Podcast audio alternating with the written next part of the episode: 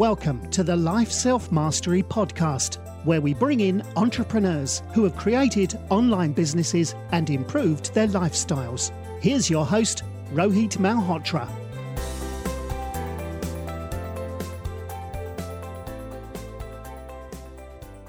Hi everyone, this is Rohit from Life Self Mastery, and today I'm excited to have Lisa Nestor, who's a fintech expert and chief strategy officer at Airtm. Airtm is a financial platform and digital wallet that provides various financial services, particularly in the realm of digital currency and P2P transactions. Airtm has successfully facilitated over 26 million transactions and expanded commercial access to international businesses. Lisa Dana, MBA from UCLA. Welcome to the show, Lisa. Thank you so much for having me. It's exciting to be here. Awesome. So, you know, uh, could, could you share a bit of your background? You spent a bit of a time in, in, in Chennai and other, other countries. Uh, and how did it lead to your current role at Airtm? Sure. Yeah, it's definitely been a windy road. Uh, I'm, you know, I'm a North Carolina girl. I spent my whole life in North Carolina. And then my first job out of North Carolina was a Peace Corps volunteer. Um, I worked as a small business development volunteer in a place not that many people know, Mauritania, which is in Northwest Africa. And they posted me in a real rural village. And um, that was a, a really informative experience for me, but also professionally opened me up to um, the field of, I will say, um, well, really the field of finance. I had never um, kind of dove deeply into finance at that point and um, in the Peace Corps, uh, essentially the project that I ended up working on was supporting a rotating savings and lending association in the village.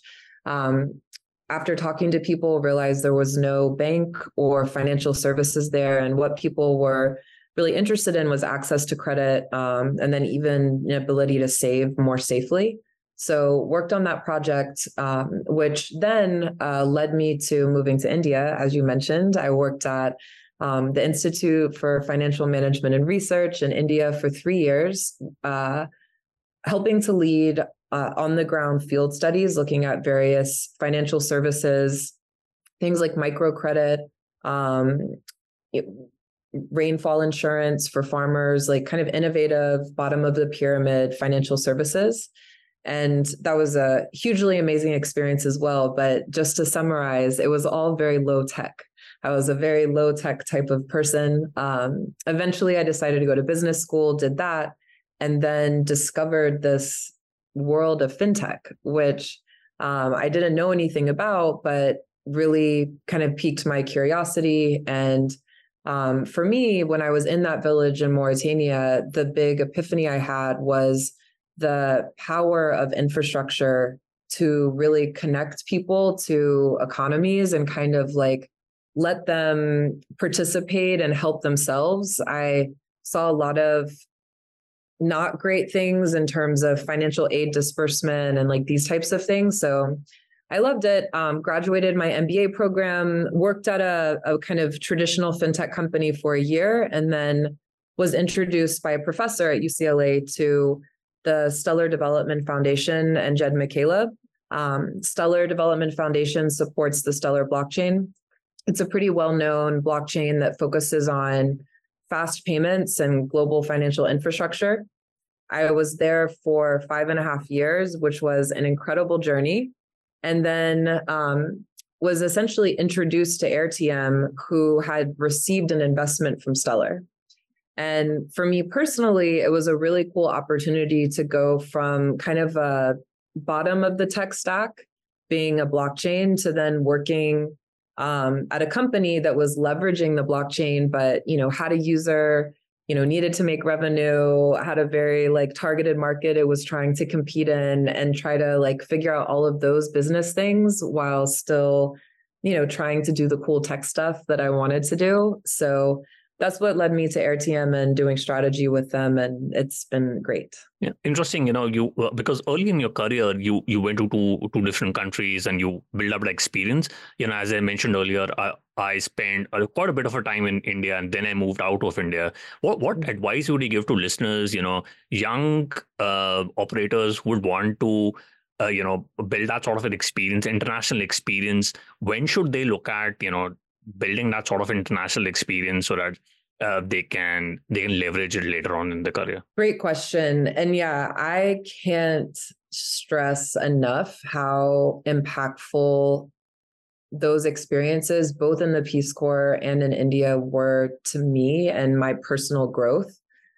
Uh, they say that your brain continues to like grow um i you know until you're 25 and i felt i graduated at 21 and those years between 21 and 25 where i was just in completely new environments just deeply digesting how different the world could be, but then also seeing my ability to adapt and learn really quickly. And then you start to see the sameness, even though things can be so different. And yeah, I think it just um like there's different types of experience that you can garner and you can certainly go to you know if you want to be an accountant you can go to accounting firm and get like a lot of that firsthand accounting knowledge.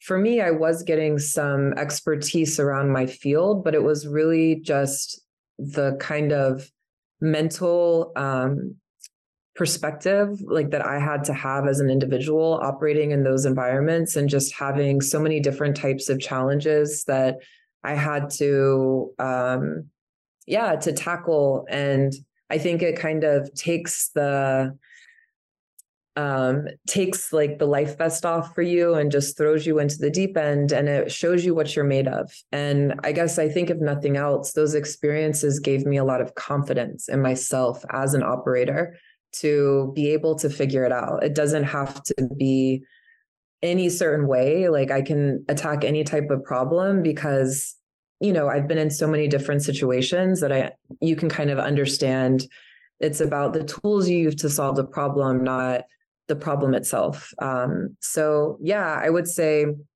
if you have the ability, um, you know, definitely after college, but maybe even after high school to go out and even if it's in your home country, just like see very different types of places and get opportunities that give you a lot of personal responsibility even if it's not a fancy job, if it's high ownership for you to just kind of like be a leader, figure it out, be a problem solver, it is incredibly um, beneficial to your growth. That's my experience.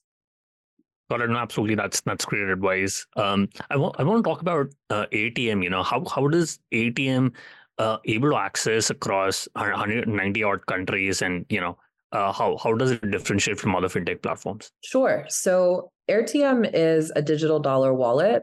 And I'll say that there's kind of two other types of products that you can p- compare it to. One, we're very similar to PayPal. You can think of us as being a disruptor to your PayPal type of um, global online, you know, account, online money account. And then on the other side, you've got your like super duper innovative crypto wallets, you know, your um, you know, fancy self custody, like I'm a stablecoin wallet. And Airtm tries to be kind of in the middle where um, we do leverage crypto under the hood. We're a USDC wallet. USDC is a global stablecoin, probably the most reputable global stablecoin in the market right now. Um, and we leverage blockchain on the back end, but we're very mass market focused. And our use case isn't crypto. Um, our use case is payments and also connecting individuals around the world to earning opportunities in the global dollar economy. So, uh, I guess from our product standpoint, what really differentiates in terms of payment rails is that we have our own native peer to peer market. This is just like Uber. So, in places that have kind of slow payment rails in a lot of developing markets, if you want to receive a payment from the US into your bank account in Kenya, that transaction, if you're doing a bank transfer, can take a long time. Even if you're using something like PayPal, it can still take a long time to process. Fees can be high. What we do is allow you to send stablecoin and then match you with a local peer who will buy that stablecoin from you on the Airtm platform and do an immediate local transfer. And this can help us shorten the speed of a cross border payment transfer or um, payment disbursement from you know a couple hours or a couple days to like 15 minutes and we can do it at great fees um, as we continue to like grow our marketplace. I know you have experience with marketplaces, so that's one of the things as we kind of grow our marketplace in countries, our our fees get cheaper and cheaper. So we innovated in this payment rail um, through our own peer-to-peer market, and that is kind of our secret sauce. And then tying that to our digital wallet, and then um, our kind of newer product is a marketplace for earning opportunities. And we realized that the primary reason most users were using our wallet is to cash out money from PayPal or kind of get paid um, in, you know, whether they're a freelancer or just an online tasker solving CAPTCHAs. Um, you know, this kind of earning can be significant.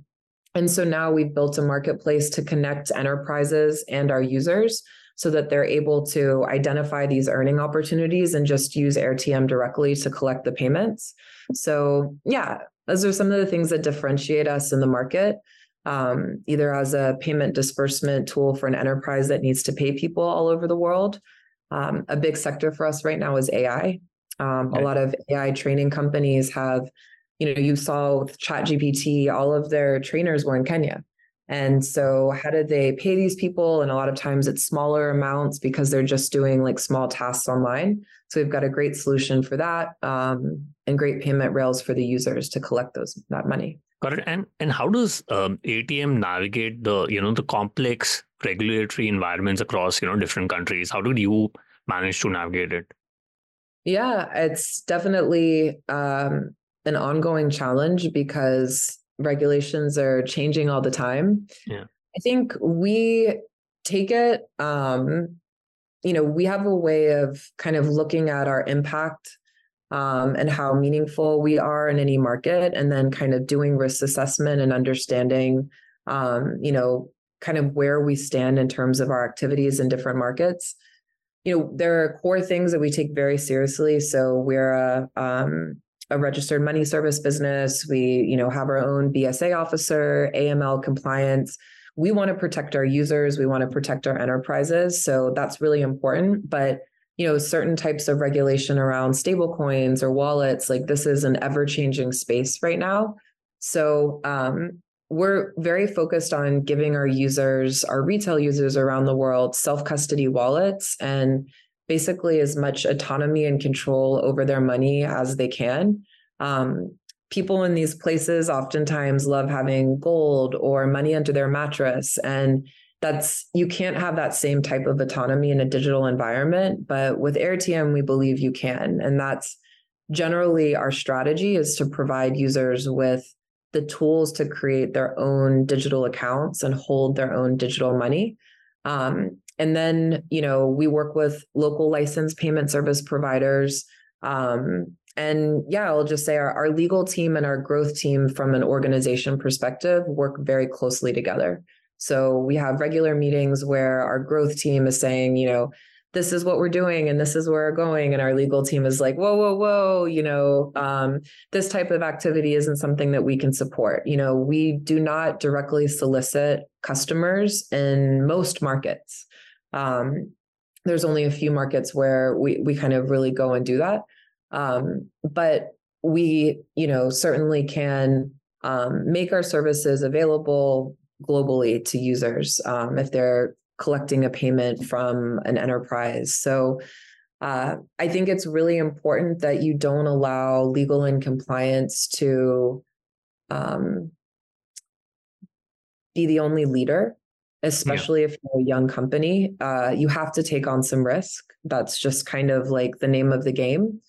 But especially as you start to grow and you start to have meaningful market share, it's important that they are part of your strategic conversation about what you're going to do as a company and where you're going. And that's a lesson that we've definitely learned. So maybe that's the best way to summarize it that um, legal is a partner at the strategy table for us as a company. And as we grow and expand our services, we're always thinking about how do we manage our own risk as a company and make sure we're giving our users a safe, reliable, compliant service. Got it. And, and Lisa, you you had mentioned that um, digital currencies are being adopted by freelancers. But but when do you think you know lo- larger companies are going to adopt uh, alternative payment options? Uh, because you know I've been investing into Bitcoin and Ethereum, and we always thought that it's going to be an alternative to uh, mm-hmm. to to dollar. But when do you think that push from the companies is going to, is going to come? I think it's all about accounting at the end of the day, actually. And a lot of reservations. I think once stablecoins became mainstream, the ability for large companies to adopt distributed ledgers and digital assets became a reality. Um, I think, you know, with the ETFs and all the Bitcoin stuff, like that's definitely happening, but it's really more of a um, maybe like trade or speculation play. But I think with stablecoins, it is something that, you know, major platforms could leverage as part of their payment stack. I think right now the biggest tipping point has been I'm a, you know, I'm a Fortune 500 company. How is my accounting team going to start, you know, holding stable coins on their books? How do we report this? How does this make our end of year filing like this much more difficult? Versus the amount of gain we think we can have from leveraging this new technology. And so I know that's maybe not like a really sexy answer, but I think it's the truth. There's just this cost benefit right now of kind of like deep organizational impact and change for how things are done, and then what's going to be the benefit of it. But I do think that PayPal launching a stablecoin this past year was a major move um, and I think we're going to continue to see more major fintechs like releasing their own um, digital assets and trying to provide innovative services with that. I, you continue to see folks like um, Visa and MasterCard embracing this technology. So I think we'll maybe see it earlier on the retail side, like seeing major companies release stablecoin product, products for retail. But I think the real shift will be when settlements and you know um, bills payable these things are being kind of transacted in stablecoin a, major company thinks about their treasury management as like okay i have bank accounts for my cash and i have these stablecoin accounts for my digital assets and I kind of see them in parallel and I'm comfortable using them in parallel. When we get there, that's like the big leagues. So but yeah, I think it's just it's a big step for a company, especially a large one, to change like accounting and treasury. That's a you know, it's a big move. Mm, got it. And um, and this year, especially, you know, Bitcoin's price had had moved, you know, 150 percent. Uh, why do you think that you know the the price is now suddenly moving up, especially in the last uh, couple of months? Well, uh, I think there's probably like two or three things. Um, markets overall have been ripping in Q3 and Q4, so I think there's a lot of um, correlation between crypto product uh, prices and like general um, equity markets and growth stocks have been coming back and they're kind of like bundled there. So that's one thing. It's just um, you know it's it's an asset. I think uh, two is that we have a lot of rumors around etfs or kind of more we'll say like um, main street access to bitcoin exposure and the you know with a release like something like that, it just has an ability to um, make the ability to buy Bitcoin so much easier and so much more accessible to you know American households, which would hugely impact the market. So there's a lot of speculation there. And I guess my third thing is that I'll just say there's a ton going on right now with global currencies. And we know that there's been um, a lot of movement and like inflation in the US, but inflation globally and a lot of printing. And I think Bitcoin is increasingly seen as digital gold. And, um, you know, assets are increasing in price. And I think people are thinking about what to do with their cash or how to kind of like keep up with these changes. And Bitcoin's becoming more mainstream. And so, um, seeing movement there. Got it. And um, especially, you know, I want to talk about uh, Sam Bank Friedman uh, and, and FTX. You know, it, it really imploded in the last couple of a uh, couple of months. But uh, what do you think really happened, and and who should be held accountable so that we don't have those sort of scenarios again uh, in the in the future?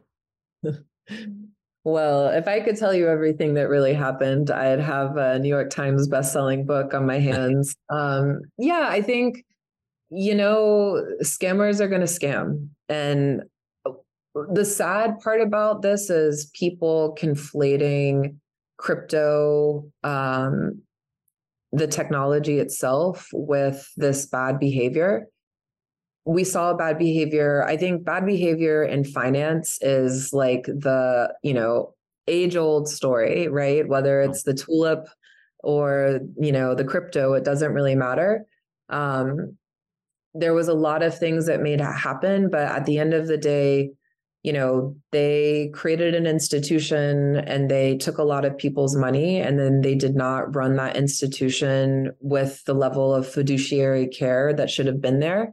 Um, and they thought they could just continue to ride ride a price um, appreciation wave and that didn't happen and they lost a ton of money for people. So i mean who should be held accountable? Clearly the executives of that company. Uh, i think anybody who's um, you know making really those like criminal decisions uh, should be held accountable and they are. Uh, i think there should be regulators um, and you know leaders uh, but i think primarily regulators um, who are held accountable for kind of letting it go as far as it did is uh, you know in terms of like the celebrity endorsements and stuff like that for me like okay but do i think that like you know whoever celebrity x or celebrity y is like really to blame for this type of stuff? I mean i think they were part of the problem but i don't expect them to be doing the due diligence you know on these types of companies to allow this type of behavior to continue. So I think it was a big lesson. Um, I do think we'll have higher standards for custodial institutions in the digital asset space, which is good. Um, I think consumers are going to be a little bit more um, cautious when it comes to products that promise them really high returns or just kind of see too good to be true. And as you know, somebody who really has a deep love for crypto and like what it can provide to society, I hope that more people are curious and willing to explore self custody products and the idea of having sovereignty of your digital assets, which I think is a really radical and exciting idea for the 21st century. Um, so maybe we'll get some of that too. Got it. And is this is there anything which worries you in the crypto industry in the next you know couple of years?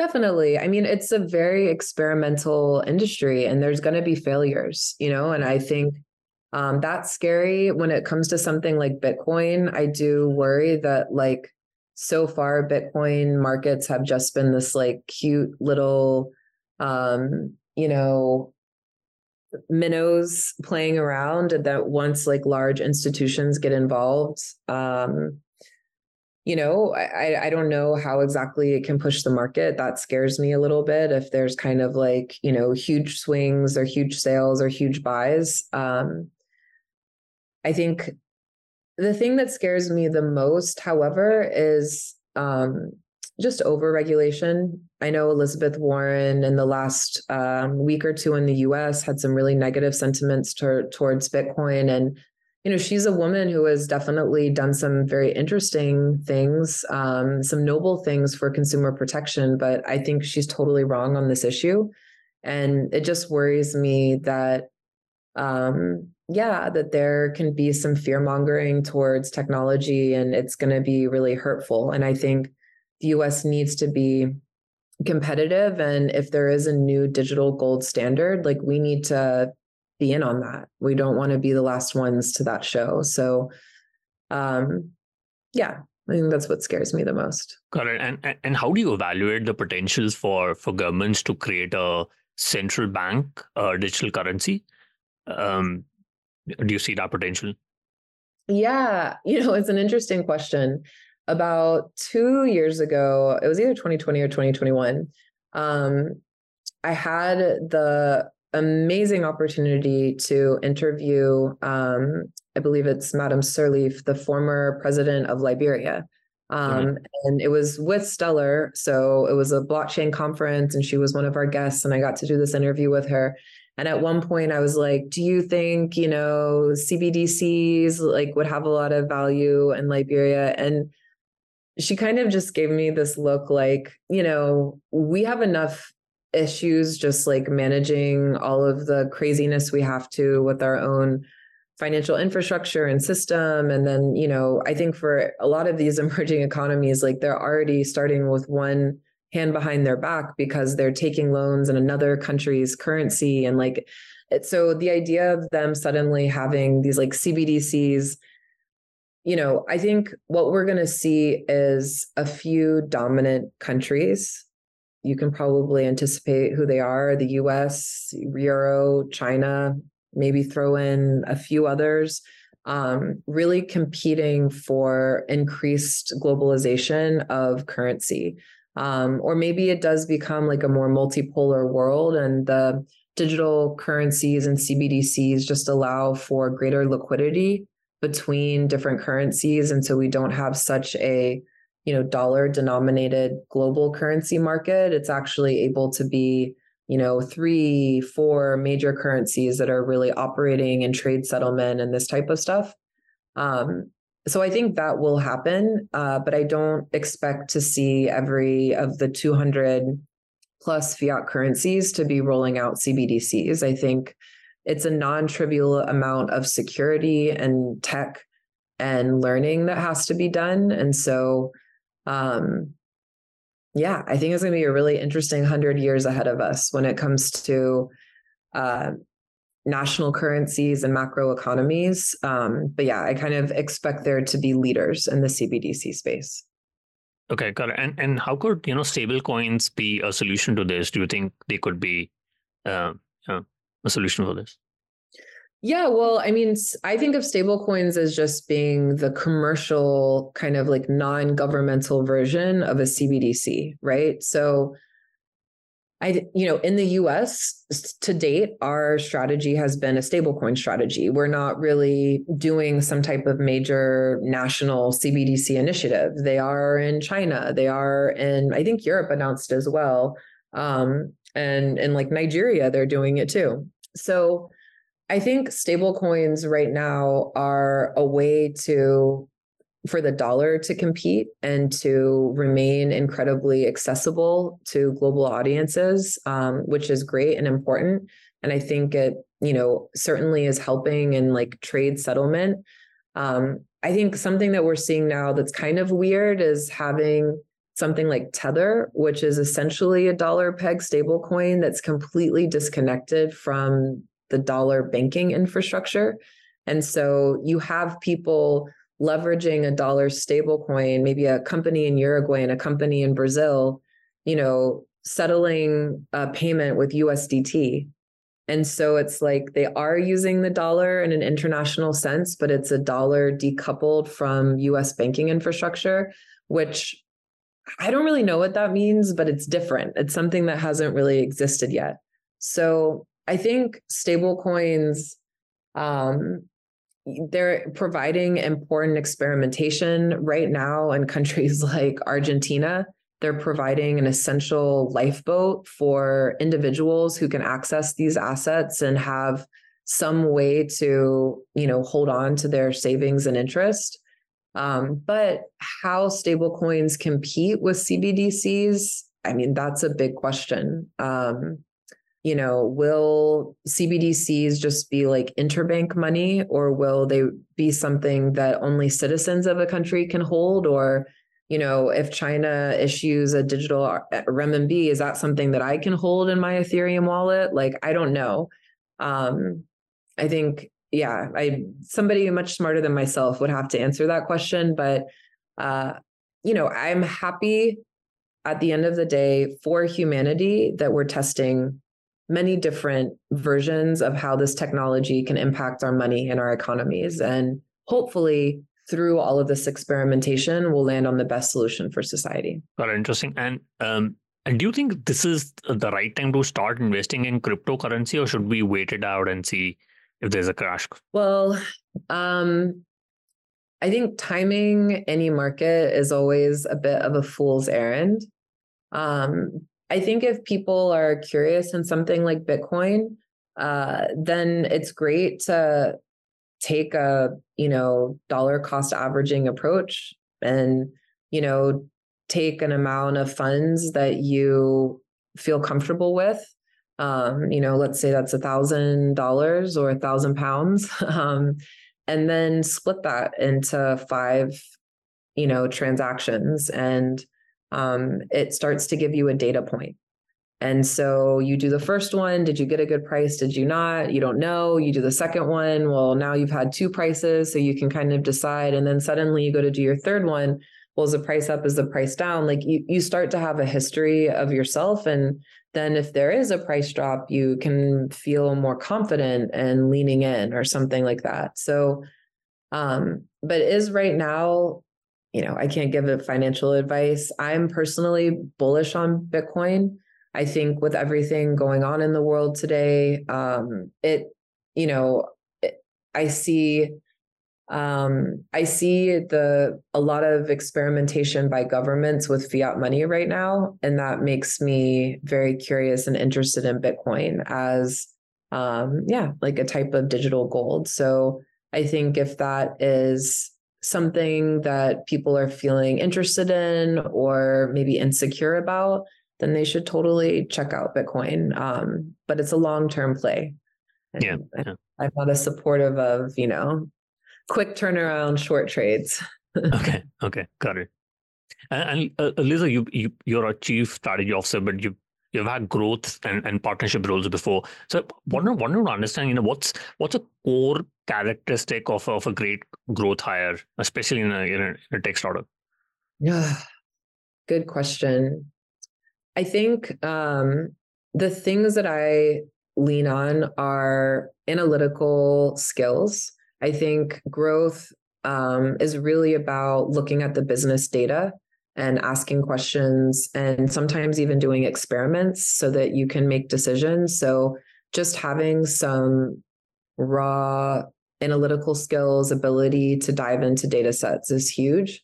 I think um, then the other one is, you know, that kind of ever elusive but incredibly important um, hustler, you know, somebody we at Airtm really celebrate an entrepreneurial culture.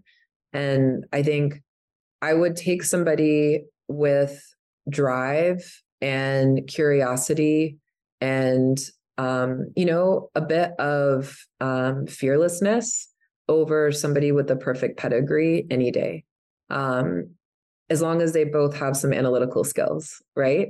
And so right. if you can kind of like think critically, um, if you have uh, shown that you've, you know, had diverse experiences, you've had ownership, and you can tell me, like, I did this initiative, I had ownership, this is something that was awesome and this is what I learned from it and this was something that was a huge mistake from this experience and this is what I learned from it um, and this is how I would do it again. Like that I think people who are just thinking critically have a that kind of hustle and entrepreneurial sense plus analytical skills and then the last one is communication I think in growth you need to do a lot of cross functional leadership you need to kind of get people to buy into a vision you have and so somebody who can communicate, um, that's a super valuable skill. Got it. And and how does it become apparent when you made a you know bad growth hire, and you know uh, what what are some of some of the characteristics of somebody who's not a is not good at the job? Yeah, I think um, for me, it's always just kind of like a culture fit, and it's pretty obvious within the first 30 days. Um, how is somebody, you know, if you say, all right, the mountain we're going to climb is this, are they kind of waiting for you to tell them how to climb it? Or are they like, you know, drawing a map and making some hypotheses about the best route to get up?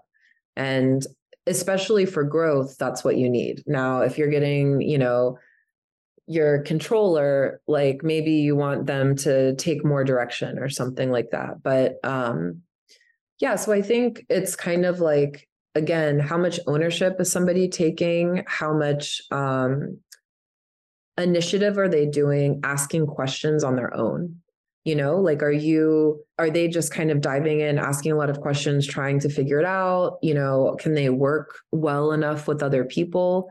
But I think typically for a growth hire, when we know it's just not going to work, it's because there's a bit of a lower energy, kind of like waiting to be told what they need to be doing. Um, maybe being kind of timid about throwing out ideas. And I think it's just not a good role fit or cultural fit for that type of position. Got it. And especially when it comes to early stage startups, you know, they people talk about, you know, uh, product market fit uh, and founder mm-hmm. market fit. And they also talk about, you know, the product channel fit you know how should how should founders approach you know something like a product channel fit especially when it comes to you know b2b or fintech companies how do you how do you look at that oh this is such a question it's something that we're very in the middle of right now with Airtm as well um, so i think that especially in b2b um, i think 50% of the time that you're doing like early stage sales it's not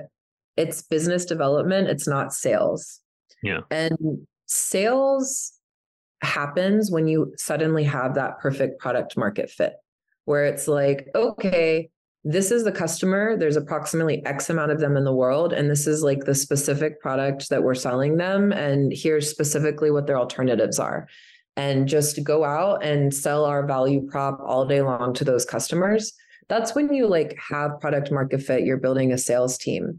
But I think, you know, er, before that, your first customer may not be the same as your second customer. You know, they may be using your product, but like maybe they kind of like it for different reasons. And like, okay, so how many of customer A are there? How many of customer B are so and you're just having to do whatever it takes to get to the sale. So I really think that like you spend the first you know, if you're going from one to 100, you spend from zero to 50 doing BD and working at a much slower pace. It's kind of like that slower curve up where it's having a deep understanding of your customers, um, really listening to their needs and using that um, cycle to help inform your product and how to adjust it. And also how to inform your marketing and your positioning and how to like talk about yourself. A perfect example of this is we you know spent a year selling enterprises on every bell and whistle that our mass payout product had and then one day you know we just mentioned that oh well we also have a you know a million global users across latin america and people were like wait can you connect us to those users and we were like oh is this a thing and then that kind of became something that we understood as being a huge part of our value prop and differentiation to our enterprise clients, right? So I think nothing about the product changed. It was just how we were talking about it. And I think you just have to do so many cycles of that early on. So grow as long as you're have customers who love your product and are growing their use of it and you can kind of continue to add more of those, give yourself the time before you say, okay, here's a product market fit and now we're ready to like industrialize this and just start selling selling selling. Because um, if you do that too early you just bang your head against the wall because you don't um, you don't have anything figured out yet and you're trying to mass produce hmm. so that's been my experience got it and and Liza do you think uh, one should diversify marketing channels or should they focus on one channel till you know they get the X result? I think uh, I'm I'm never a fan of just like a one prong strategy, but I do think you can limit it. I don't think you should feel like oh we need to be blowing up everywhere. I yeah. think you need to have your growth loop, even if it's just a hypothesis, right? And so your growth loop might be we attend events, you know, we publish posts about it, and we email everybody that we meet, right? And so it's kind of like the channels that you're going after are public spaces.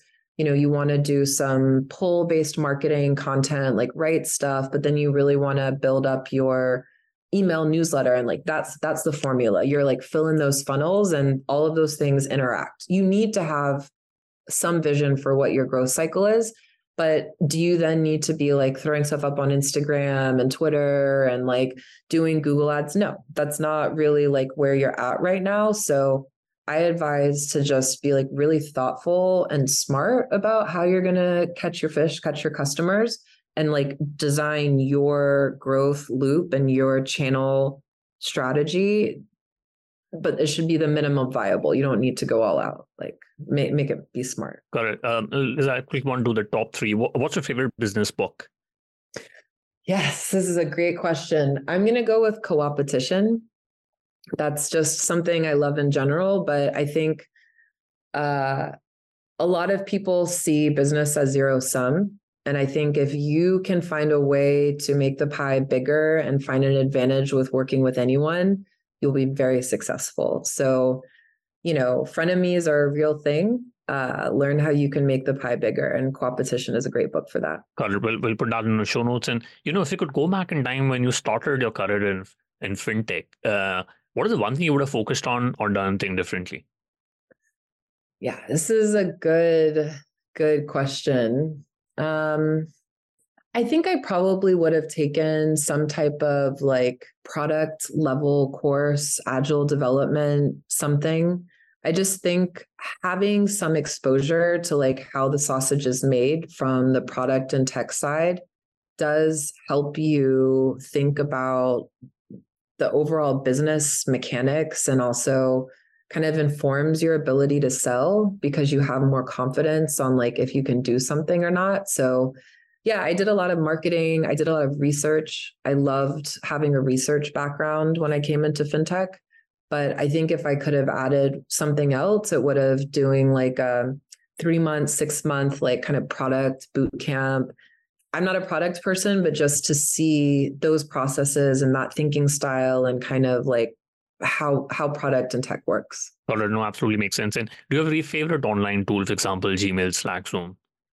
I know that's another good one. Um, well, I do, you know, use my chat GPT. So I think there's just so many easy tasks like job descriptions, resumes, um, you know, having to write an awkward letter to your enterprise clients about a change that you're making. Like you need to edit, but it just puts something on the page for you to then work off of. So that's probably my favorite one right now. And then hangouts i love uh i love a good video call. So i don't know what i do without them got it. Um, we'll put that in the show notes. And lisa what is the best way people can reach out to you and know more about Airtm sure. Um so i'm on linkedin lisa nestor airtm you can email me at lisa at airtm.io and uh, i'm also on twitter as nestorius828 I guess I should say X. I'm on X. Nestorius eight two eight. Got it. Uh, we'll we'll put that in the show notes. Um, Aliza, thank you so much for taking on time and speaking to us. I really enjoyed our conversation with you. Thank you, Rohit. This was awesome. I appreciate your questions. Thanks for listening to the Life Self Mastery podcast, where we teach you how to start and grow your online business. For more information, visit Rohit's blog at www.lifeselfmastery.com.